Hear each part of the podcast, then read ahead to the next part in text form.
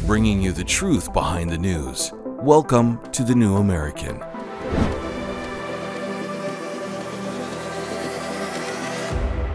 Welcome, everyone. I'm Paul Dragu. We're glad you can join us. Last night in New York, they held a special election to replace expelled Congressman George Santos. The result will now make it even more difficult for House Republicans to push forward their agendas. Also, the U.S. Senate worked long and hard to craft and then pass a bill that funds foreign wars. Some Republicans, however, can't help but notice the absurdity of prioritizing other countries that have been invaded, but not our own. We have those stories coming up, plus a conversation with the CEO of the John Birch Society, Bill Hahn. But first, if there is anyone who deserves to be impeached, it's Alejandro Mayorkas. For average Americans, Joe Biden's ascension to the presidency was the collective equivalent of breaking down in the middle of the night in a bad neighborhood during a thunderstorm. And to make it all worse, we only broke down because someone loosened the tire lug nuts. One of the many casualties of a Biden administration is its Secretary of the Department of Homeland Security, Mayorkas. This guy has been in charge of the country's border, and he's managed to foster the most chaotic, out of control, and lethal border mess in American history. Millions of migrants have illegally entered under Mayorkas' tenure. Migrants are overwhelming cities from coast to coast.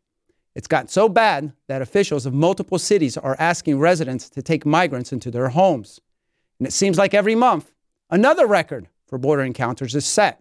In December, Border Patrol processed over 300,000 migrants, breaking the previous record.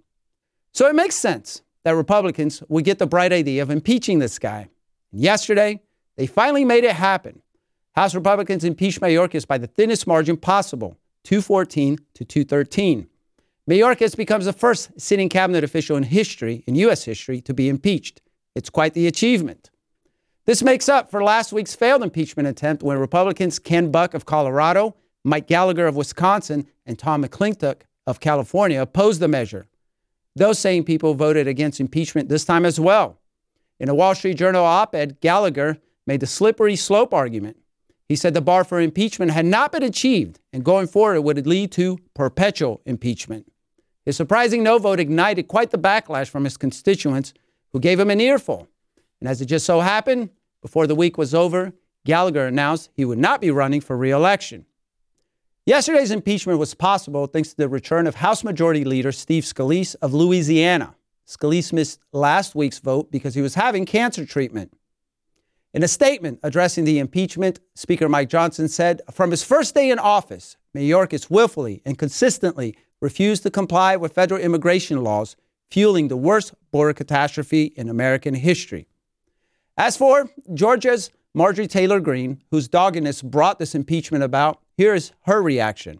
I'm very thankful to our Republican conference for finally working together and standing with the American people to send the message to the Biden administration that it's our border that matters, not other countries' borders. Our border matters. And finally, we've held Alejandro Mayorkas accountable for his willful and, and betrayal of the American people and breaking federal immigration laws. And I'm, I'm very grateful that we were able to get this done with a razor thin majority. I think this also sends a message to America that Republicans can get our job done when we work together and do what's important and what the American people want us to do. What's your message to the Senate? You're going to be one of the impeachment managers as you go over there, and there's talk of them trying to short circuit a trial with a motion to dismiss or something like that. What's your reaction? My message to the Senate is they should look at the polling, and they know that our border security is the number one issue in every single campaign, in every single state, every single city, and every single community. And whether it's New York City, Chicago, Atlanta, whether it's California, or any other state in the country. It's the fact that millions and millions of migrants have been brought illegally into our country, and the American people are being forced to pay for them. They better pay attention to the American people and how they feel, and then they need to read our articles of impeachment.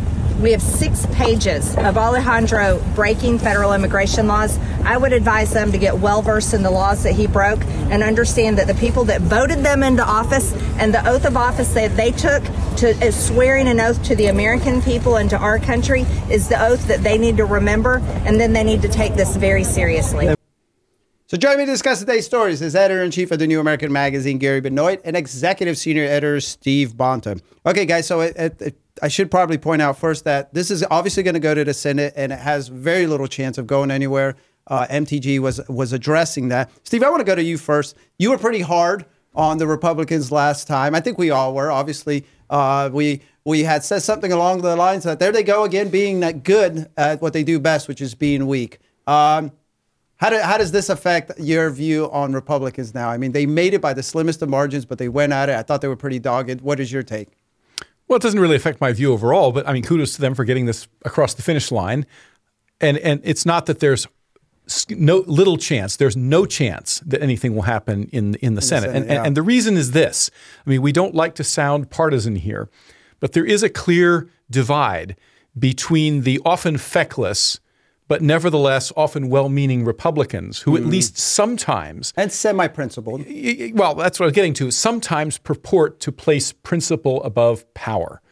The Democrats increasingly have congealed into this entity in which power is always the paramount consideration. Mm. Principle does not matter.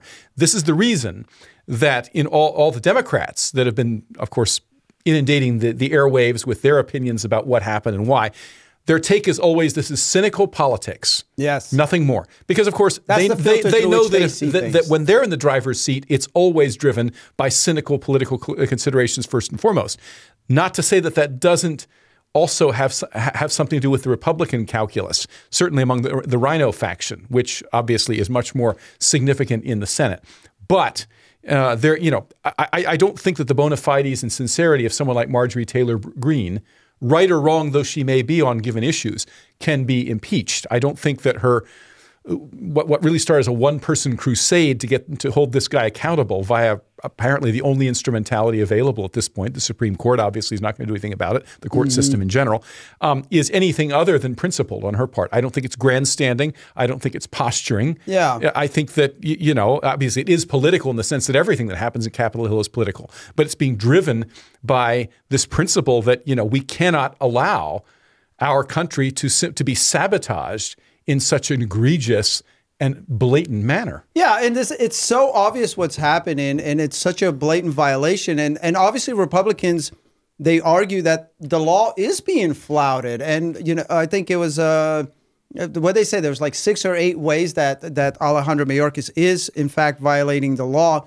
which goes back to that whole slippery slope argument. I just don't see it. And like you said, uh, Democrats are using, they have the cynical outlook because I think they're projecting. Gary, what do you make of all this? Well, I agree with Steve. And uh, I would add the fact that when you look at the Democrats, there was not a single Democrat either this time or the initial time yeah. when they tried to impeach Mayorkas mm-hmm. who voted for impeachment. Without exception, all of them voted against it. And how can that be except that they are totally ignoring principle? Because when you look at the articles of impeachment, there's no nuance. It's so obvious that he needs to be impeached because he's thumbing his nose at the laws of the United States. He's lying to Congress uh, when he has testified, yeah. claiming that they're, uh, you know, that the border is secure when everybody knows that it's not. Mm-hmm. And uh, he's orchestrating this invasion of uh, America, and not a sing- single Democrat is able to put aside a partisan politics yeah, to impeach that, this guy? Right. And what makes that very interesting is, is the loudest cries, some of the loudest cries are coming from Democrat run cities. Of right. course, you got New York City, you got Chicago, uh, you have Boston. They're all asking people to take migrants in. It's like, uh, there's such a disconnect. I mean, is is the herd instinct that strong, Steve? It's, it obviously seems no, the will to power is that strong. Yeah, the, the, fundamental mm-hmm. irrationality of power. These same cities, of course, are the ones that branded themselves sanctuary cities back when Wicked Orange Man was in charge. Uh, and uh, you know, and, and, said, "Oh, you know, send them all here." We'll, we'll well, now that they're actually being sent there in droves, they're suddenly, "Oh, wait a minute, you know, we got a problem here."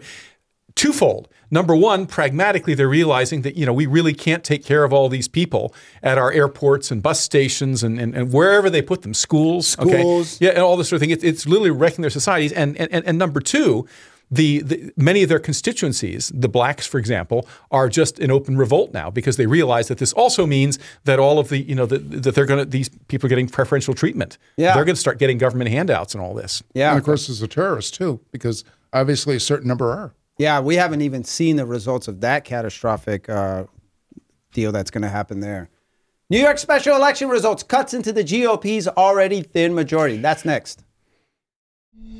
In 1988, the John Birch Society produced a documentary so predictive, it's as though they had a time machine.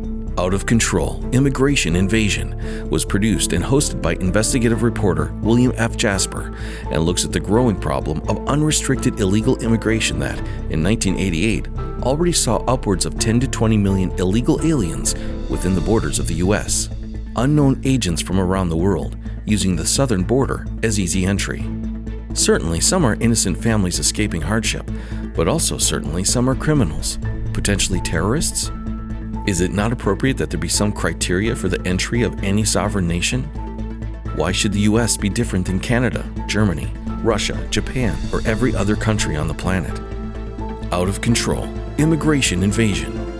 Watch this time capsule of prescient wisdom at thenewamerican.com slash out of control.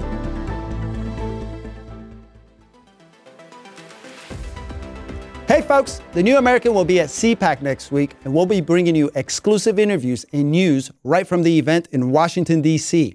I'll be there along with my colleague, TNA senior editor Veronika Kyrylenko, and we're going to talk to some of the most important people in GOP politics. So make sure to tune in to thenewamerican.com next week for exclusive TNA coverage of CPAC. The razor thin margin between the Republicans and Democrats in the U.S. House of Representatives is now going to be even thinner.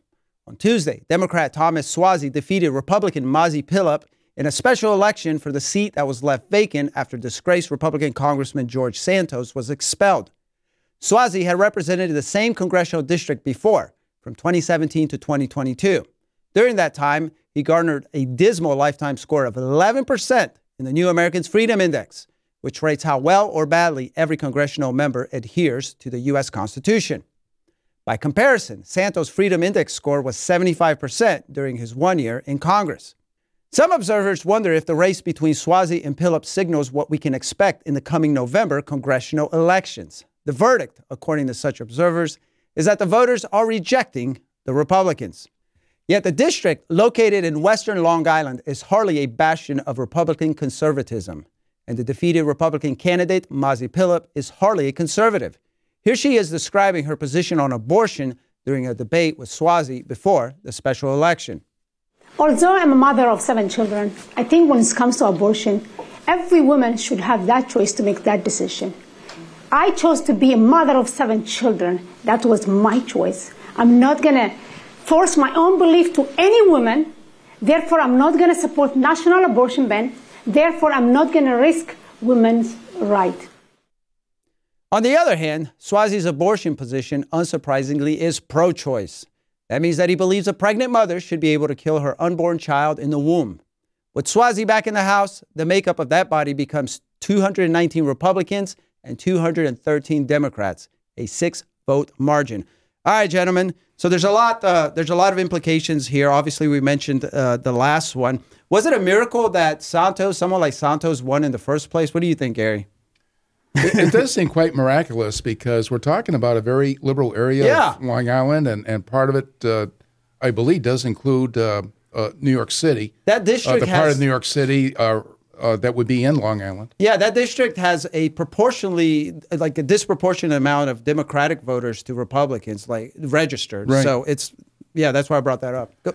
But but anyway, I, I, think it's important to point out that you can't just look at it from the point of view of Republican versus Democrat. Mm-hmm. Because you look at this lady, uh, uh, uh, my goodness, uh, could you vote for her?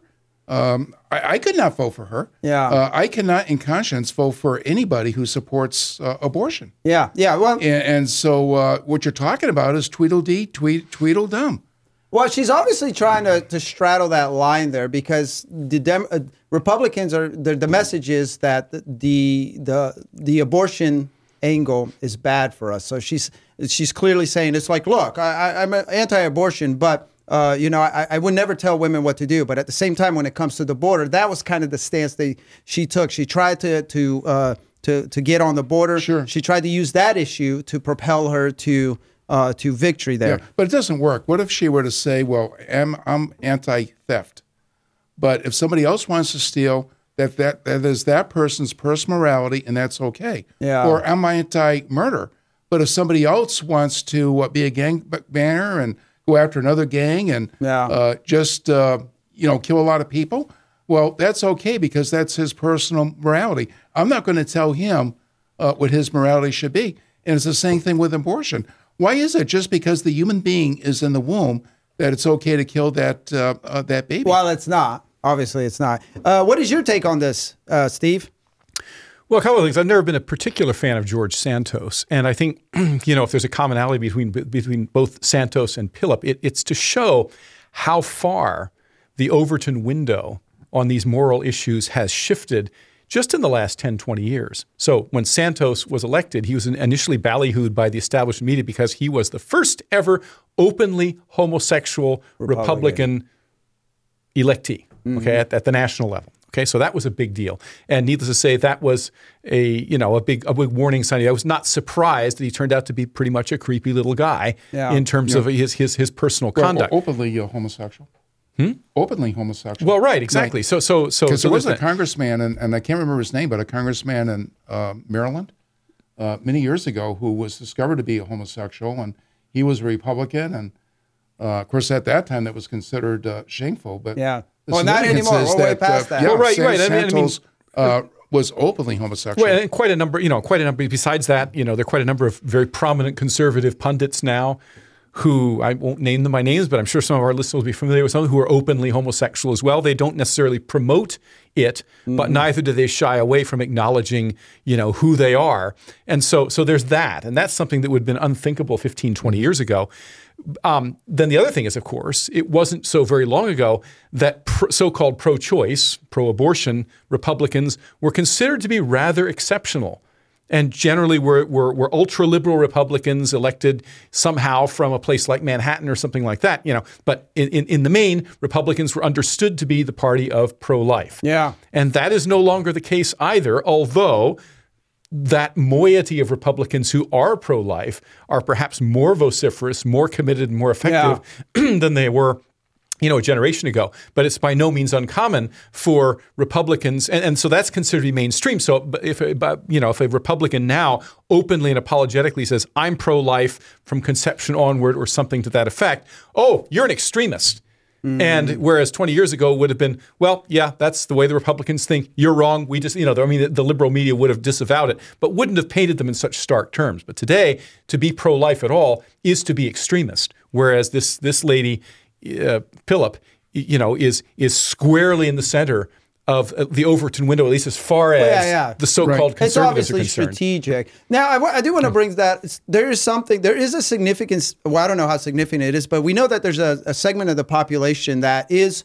Uh, socially very liberal, but at the same time, when it comes to fiscal policy, they are uh, they are conservative in a way, and in a way they feel like they have no place. Uh, I mean, when I worked in Atlanta, I worked in the restaurant business. I met a lot of people, and I met a lot of people who were gay, but they said, "Look, I'm a homosexual, but." I, I, I appreciate f- uh, fiscal responsibility, and they're kind of in a tough space. I don't know what to make of that. we obviously, I personally don't agree with that lifestyle, but it's it's going to be interesting to see in the future what becomes of that demographic. Where where are they going to go? Well, it's a rhetorical question. I think I think such exceptional individuals are exceptional.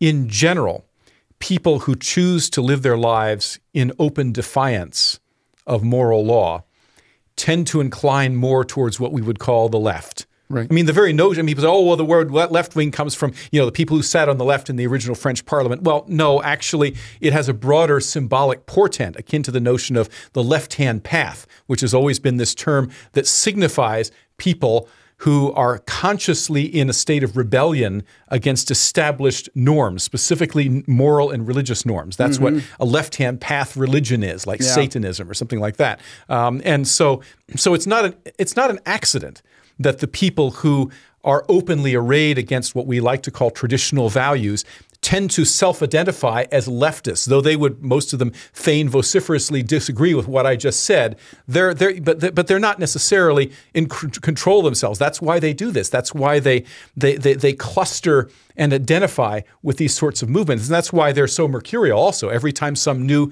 you know, most of them today will say, well, you know, I would never, you know, I'm, I'm, I'm for, for open homosexual relations, but I would never countenance pedophilia. Oh, yeah? We'll see where they are 20 years from well, now. You had mentioned earlier, Paul, you know? uh, rhetorically, uh, where are they going to go? And one place they could go is to turn their lives around. And it does happen. And of course, uh, best example I could think of would be St. Paul. Uh, he got knocked off his high horse, so to speak, and uh, changed his ways. well, there's going to be a lot of people that are going to have to fall off horses they don't have, yeah. I suppose. You know, but I, no, I think it is legitimate, and uh, we'll, we'll see. Uh, uh, we need a reversal of, of the moral devaluation in this nation, and, and this could turn into a big, big conversation, obviously. But thank you, guys. Next up, the Senate just passed a bill allocating billions of dollars so foreign countries can defend their borders, but there's nothing in there that addresses the invasion on our own border. Hey, America. How tired are you of mainstream corporate media's biased narratives and manipulated news? Their dishonesty and attempts to influence this generation have been exposed put on display for anyone who's even half paying attention. But the New American Magazine has been an honest source of news and commentary for over 50 years. This is your opportunity to receive the stalwart of principled journalism at a deep discount. Picture a beautifully published magazine arriving at your doorstep twice a month, packed with insightful stories written with integrity. It's also available digitally on the New American's mobile app. Get up to speed with intelligent coverage from a freedom perspective. Right now, for a limited time, The New American is available to radio listeners at a 25% discount on a new subscription. Visit thenewamerican.com slash radio25 and receive 25% off. Subscribe today at thenewamerican.com slash radio25. The New American has just released our latest bookazine, a collection of articles on self-reliance. It's called Self-Reliance, Foundation of Freedom. Without individual responsibility and without the ability to take care of ourselves without government help, we cannot be free. In this Polished Collector's Edition, we have articles on a number of important topics, including the self sufficiency of the founders, preparing for a worst case scenario, firearm self reliance, building a wood shack, and the importance of community, among many other topics. Now, the authors of the articles are experts in their fields. We encourage you to get a copy. You can order your copy at thenewamerican.com forward slash shop, or you can call our office at 800 727 8783. However, you do it, make sure you get your copy of Self Reliance, the Foundation of Freedom. Yesterday, the Senate passed a $95 billion defense bill that it then sent to the House. It allocates $60 billion for Ukraine, $14 billion for Israel, and 5 billion to Taiwan. 22 Republicans, including Senate Minority Leader Mitch McConnell, joined 46 Democratic senators in support of the bill. The bill includes zero provisions for American defense other than replenishing stockpiles of weapons drawn down by aid to Ukraine. Furthermore, it does nothing to secure the border. House Speaker Mike Johnson, who actually supports aid to Ukraine, has already declared the bill dead on arrival. He refuses to allow it on the floor without real provisions for border security. Many other House Republicans have been vocal in their opposition to the measure, including Texas's Chip Roy. Well, first of all, I think I might submit a bill pretty soon that will rename Texas to Ukraine. Then maybe this oh, administration oh and even even senators will focus on uh, securing the border of the United States. That.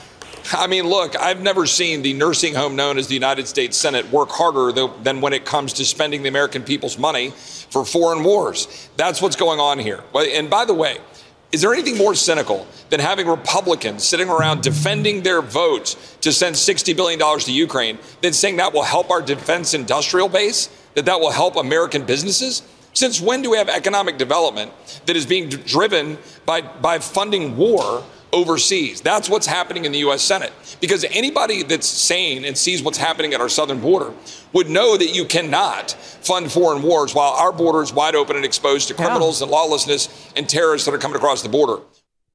Democrats and some GOP supporters in the House are now considering a discharge petition. This would force the measure to the floor for a vote over the objections of House leadership, which would require 218 votes. Roughly 210 votes would appear to be available for such a measure, although some Democrats are now balking at supporting a measure that would further fund Israel's war in Gaza. All right, guys, things are getting really interesting. Now, I'm going to play the Democrat here, and I'm going to tell you right away what they're going to say and what they're probably already saying. We tried passing a border bill. You guys wanted nothing to do about it. The Lankford bill, it was great. It was awesome. You guys didn't want it, so now we're going to move on. What do you guys say to that? Well, First of all, I would just point out the irony. I, I, don't think Chip Roy himself would appreciate this, perhaps, but changing the name of Texas to Ukraine is not entirely off the table because Ukraine, Ukraine actually means on the border or on there the edge. Go. So it so would actually, it would be geographically apt to describe Texas. It would just be know. a translation. It would be. That's yeah. right. That was te- I'm not sure what Texas means, but it doesn't mean that. Yeah. So in any event, uh, but but leaving that aside, yes, it's the obvious rhetorical riposte that they're going to come up with. That, well, you know, we just sent you this bill, yeah. and you didn't want to have anything because you said it. Well, you know, it was and the this best is, thing ever. And th- this is this I think points up the issue with the fact that that we have a lot of low information people in the electorate. Not, I don't want to sound snobby or whatever, but un, but but unfortunately, when the Democrats can make these ludicrous claims, and the fact that anyone believes them. The fact that anyone believes them, it, well, it's ascribable. The fact that people don't, not only don't read these pieces of legislation, who has time for that, but don't really delve into it at all to see, you know, if they did, they would see that in fact this so called border legislation that was sent by the Senate and was promptly declared dead on arrival was done so because it did precisely the opposite yeah. of what it purported to do. And, and, and, and, and moreover, it was designed to lock in place legally against the possibility that Trump might get reelected to lock in place the current policies and to and to and to further you know empower Mayorkas in the in, in, you know in the borderline insanity that he's been engaged with. Yeah, you know, and and so so it wasn't what it purported to be. Okay, no, no. and it hopefully some you know people who are more articulate on this than I am will publicly and plausibly call out the Democrats and say, "You liars." Yeah. yeah, you sent a bill, you called it you know, a border, a border security bill, bill but it was anything but. That's why we it rejected is. it. It is, and, and and and we're and we're going to continue to reject it until you give us a meaningful measure that will commit you mm-hmm. to something, uh, some semblance of uh, the programs that were in, in, inst- instituted by Trump. Okay, that we would like to go back to, like remain in Mexico yeah. and so forth, until you commit yourselves to that. Yeah, you know, sign on the dotted line you know, then maybe we'll talk about Ukraine and Taiwan and some of these other issues. Maybe. This is this is beyond disingenuous, like like Steve has said. I mean, they're they're blatantly lying. That's what they're doing. They're telling right. the people there's a border security, and it's quite the opposite. It legalizes the invasion. And it's obvious, I think, right on the surface, without even delving into the bill, because it's based on the false premise that what is lacking is legislation. Oh my goodness, we don't have the legislation that we need to secure the border. Therefore, we have to pass this legislation. Yes. That's ignoring the fact that the legislation, the laws are already in place. It's just a matter of enforcing them. Yeah. Why was Trump able to secure the border to the extent that he was without this legislation that the Democrats say they need in order mm. to secure the border. He's a miracle worker, right. Gary. Yep. No, no, you're absolutely right because and the Republicans have pointed out in the way they're speaking out of both sides of their mouth because in one way they they said this. Speaker Johnson, as you have heard, he said this is not a border bill, but on the other hand, earlier on they'd rolled out a border bill, that being HR two. So on one hand, they're touting a bill, and on the other hand, they're saying we don't need a bill because Joe Biden has all the power to uh, to to secure the border. What do you think, Steve? Well, I, I just want to go in a slightly different direction and okay. this, this is because this is something that, that needs to be brought up and never is. And that is that it is true that in its pristinity, the American Republic had basically open borders. Okay, the first people don't realize this. There was no legislation, you know, emanating from Congress regarding the subject of immigration at all until 1819. Okay, that was the Steerage Act, and all the Steerage Act required was the very reasonable thing that every boat coming in you know, mm-hmm. from, from, from destinations overseas, needed to furnish to government authorities a list of the names of all the people on board so that government could essentially keep track of who was entering the United States. Yes. There was no sentiment that, well, and we should debar them.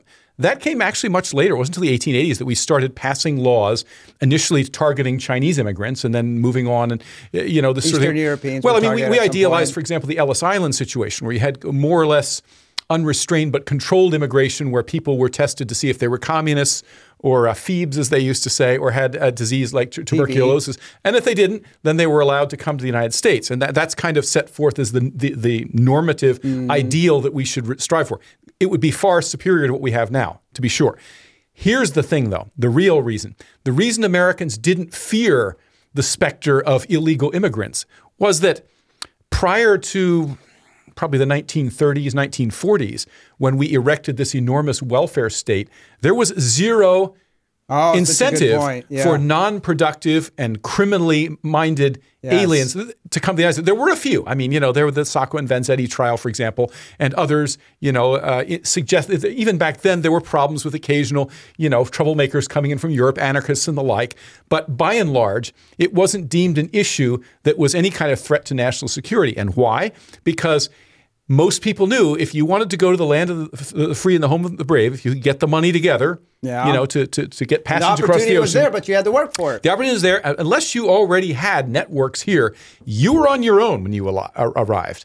And yeah, so that was that was a, a, a, tricky thing. So today, a lot of this is being driven by the fact, not all of it to be sure, but a lot of it's being driven by the fact that a we have this massive welfare state, and b we have been building up welfareism and communism abroad willy nilly. I mean, a lot of these Chinese people that are coming in, I think, are very sincere. They're not necessarily, some of them are, are not, but many of them just trying to get out of communist China. Well, who built up communist China in the first place? Why is it such a mess? Why is Latin America such a mess? Why is it dominated by socialists? Venezuela. And we could go on. So well, we're you, creating the problems. You left out the fact this, that we're actually fueling it from the Darien Gap and other places. Precisely. We're like we'll, involved. we'll get around to that. We're yeah. literally driving that. Thanks, guys. After us, the CEO of JBS, Bill Hahn, joins us in another Taking Action installment. Sophia paused before the door. It read Department of Biodigital Convergence. Just inside was a new world, a better world, the one of everlasting life, of no pain, of no loss, of no problem. She entered the chamber and her surroundings changed. She saw around her an infinite field of waving golden grain surmounted by cloudless blue sky. The AI voice whispered gently in her mind, Welcome to the singularity. She couldn't see it and couldn't feel it, but her body had almost instantly been covered by a swarm of tiny gray multi legged bots that melted through her clothes and into her skin. Not perceiving the nightmare, her eyes had already been consumed and the rest of her body was dissolving as the bots digested her flesh. She felt only a warmth suffusing her being. Drowsy, she drifted to sleep, and her last thought was one of panic. Would she ever wake? Could a nightmare vision like this be an outcome of the much hyped transhumanist technological singularity?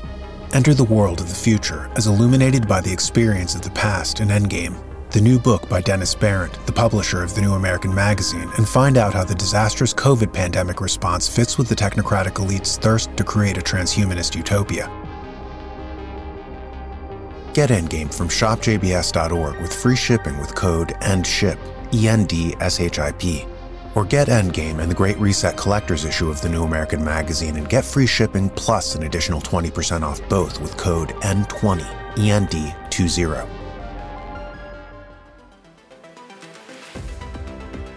For more news and in depth analysis from the New American Magazine, the kind that you will not get anywhere else, make sure you have a subscription to our twice monthly print edition of the magazine.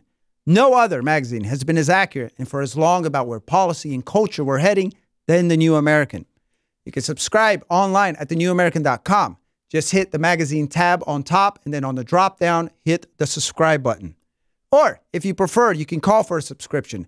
Call 1 800 727 8783 Monday through Friday from 8 to 5 Central Time.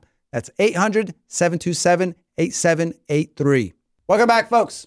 So I have with me the CEO of the John Birch Society, Bill Hahn. Hi, Bill Hahn. Hey, welcome. It's so wonderful to always have you on. We we discussed quite a few important issues here. The most, uh, of course, the border, mm. which m- many consider the most important issue that the United States is, is dealing with now. But with so many others, it's hard to tell what, what it is. But anyway, um, what are people, uh, what are viewers and, and listeners to do? What kind of action can we tie into uh, what we just discussed, the border crisis, the impeachment, all those, all those things that are happening? Yeah, uh, thanks, Paul. Well, absolutely. We, there's there's so much that uh, you know the average American can can can do, but unfortunately, there we are so inundated with um, you know news 24 seven. I mean, goodness sakes, it almost seems like it's 20, uh, 25 8 Yeah, right? I mean, there's there's there's just so much the stuff. world's that, that moving gets, too fast. Man. Yes, yes, and it you know each generation it gets worse and worse. You know as, as far as that goes. Uh, but you know the founding fathers expected us to be informed on the most important issues of the day and to then obviously use uh, the constitutional tools that they gave us to you know help to uh, continue this great experiment of freedom. And we cannot do that if we do not enforce our borders. And really, with well, we cease to be a country. Then. Exactly. I was just going to say, without borders, we have no country, right?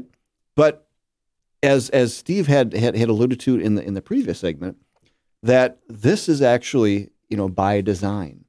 This is this is more you know of a of a, of a globalism kind of kind of tactic. Yes. So when you when you look at um, do a little study of, of, of, the world as far as their rise in governments and and how much uh, control that they you know have taken over from you know from the people over the years, uh, you will see uh, a rise of, of regional governments. So the U- European Union is uh, you know the, the greatest example uh, that we can think of right now, and um, you have seen the the transition of, of power more into these these unaccountable uh, regional commissions. Okay, so the European Commission being being the one there, and we look at uh, other areas that are they're being pulled together like that too across across around the globe.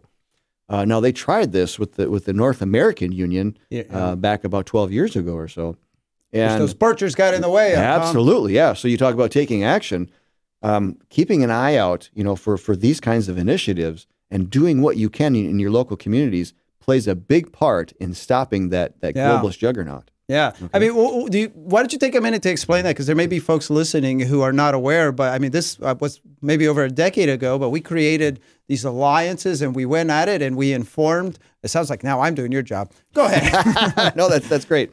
Uh, yeah, as, as, a matter of fact, uh, there was there was a push for the uh, North American community, mm-hmm. as uh, written by uh, Robert Pastor, who was a, a veteran uh, member of the Council on Foreign Relations, who who passed away here a number of years ago. Uh, but at the time, uh, that was that was the the great idea was to you know pull together uh, Mexico, Canada, and the United States into a North American single, Union. Yeah, community basically. Yeah. Mm-hmm. And so when you when you when you look that up and see, okay, so what really does that mean? Um, it talks about uh, having a common perimeter, okay, around the uh, the continent, and we are looking at then having uh, a free flow of goods, uh, and services and people across what used to be borders yeah. of these of these countries. Okay, uh, so basically, getting rid of any kind of uh, identity, cultural. Um, There'll know, be free flow of, of, transportation between the two. Transportation, uh, yeah. so goods, mm-hmm. services, mm-hmm. people. Yep. Um, you know, and on one level, that's not a it's not a bad thing to to institute as far as trade goes. Okay, but obviously, from a standpoint of rule of law, that really breaks down uh, the the the American system of, of government. Yeah, um, and it's it's it's it's terrible to think of, but but even to the point of of uh, detriment because we are now seeing then, of course, uh, the open borders that we've had, you know, for for quite some time. And let's remember that the northern border is just as bad, or or you know, we just we we don't hear about that at all. Well, is it really just as bad? Because I don't, I can't imagine that's the case because they have, I mean, three hundred thousand people came across on the southern border. As, as, far as it being open, I don't necessarily oh, mean about the number oh, okay, number okay. of people coming all through. Right. Okay, but there is that potential mm. of having people, you know, come through there. Now, granted, uh, the landmass and whatnot that comes up from from Central America. I mean, that's obviously a little easier to to come through rather than, trying to you know come through uh, you know northern Canada. That yeah, be, yeah. Uh, you know. And there, there's obviously in Canada there's only like 40 million people. Most of them are already the border citizens there, yeah. there or whatever. But yeah. they have I have seen that. Uh, anyways, yeah. so let, us what what can people do about this border invasion and the related impeachment that came as a result? What what Absolutely. what do we suggest, Bill? So so basically, what we had done back then is to uh, empower the, the the people with with education uh, let them know really what the the initiatives are, uh, uh, you know, of, of these globalists out there. They want to end the American system of, mm-hmm. of, of, mm-hmm. government. They want the, to end their way of life. Absolutely. And Chip yeah. Roy recognizes this. I played a clip from him last week where he says that's the goal here. So mm-hmm. once people realize that, then they might be spurred to action. What kind of action would you yes, suggest? Yes, absolutely. So in the John Birch Society, we, we do this on a, on a, on a local basis. So we have uh, member chapters uh, that are again lo- locally organized, and we asked them to take take this information. And I see you've got a, a couple of, of, of, examples of the New American magazine in front of you. Well, this is one we did. We called it March 2022. Uh, yeah. Border breakdown, treason, not incompetence. Apparently, That's we're right. ahead of the curve as usual. Yes. Well, and and we've had many of those uh, throughout the years. You know, I know you guys have had uh, Bill Jasper on, um, you know, and talking about the, the illegal uh, in- invasion um, that he reported on invasion. in the late '80s, right? That's early right, 90s, something yeah, like that. Yeah, yeah, late '70s, early '80s. You know, when all this stuff started to you know really come through. So it's a matter of of uh, you know doing a kind of a you know waking the town with with this information, mm. getting them organized, um, and going out and and helping to raise the level of awareness so that not only are they raising the level of awareness then among the the electorate, but also then they're going to be creating that pressure uh, to get their elected officials to act.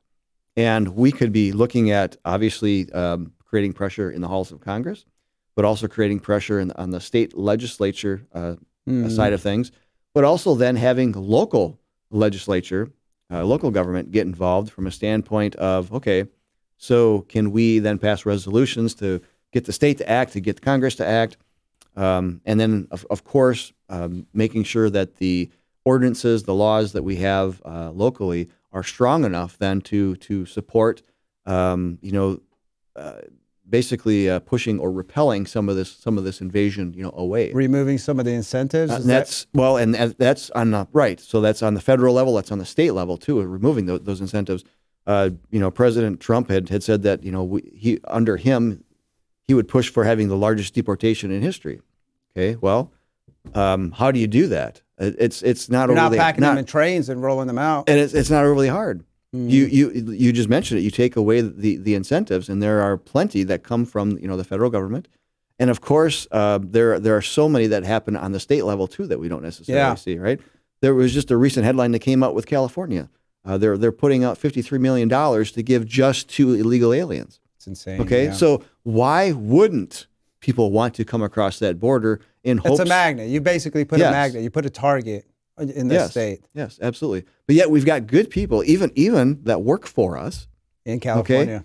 Okay? Well, in in I mean for the for the John Birch Society, uh, that are having to go through you know legal means, and so you know we're helping them through all mm, of the all of these hurdles. Okay, but yet you know we we equipped. Well, goodness sakes, maybe it'd be a whole lot easier and a lot cheaper just to go you know down to Mexico and come back up. Yeah, you know it's it's insane to think about, but it's, it, that's that's that's, sad, that's where that's yeah, it's a sad state of affairs, and that's where we're at today. Yeah, you know. So, but getting involved, going to jbs.org, taking a look at uh, the the action projects that we have there. We have one in, in mass migration. Absolutely, yeah. Have lots of yes. information. Yes. We have ways that you can get in touch with your legislator.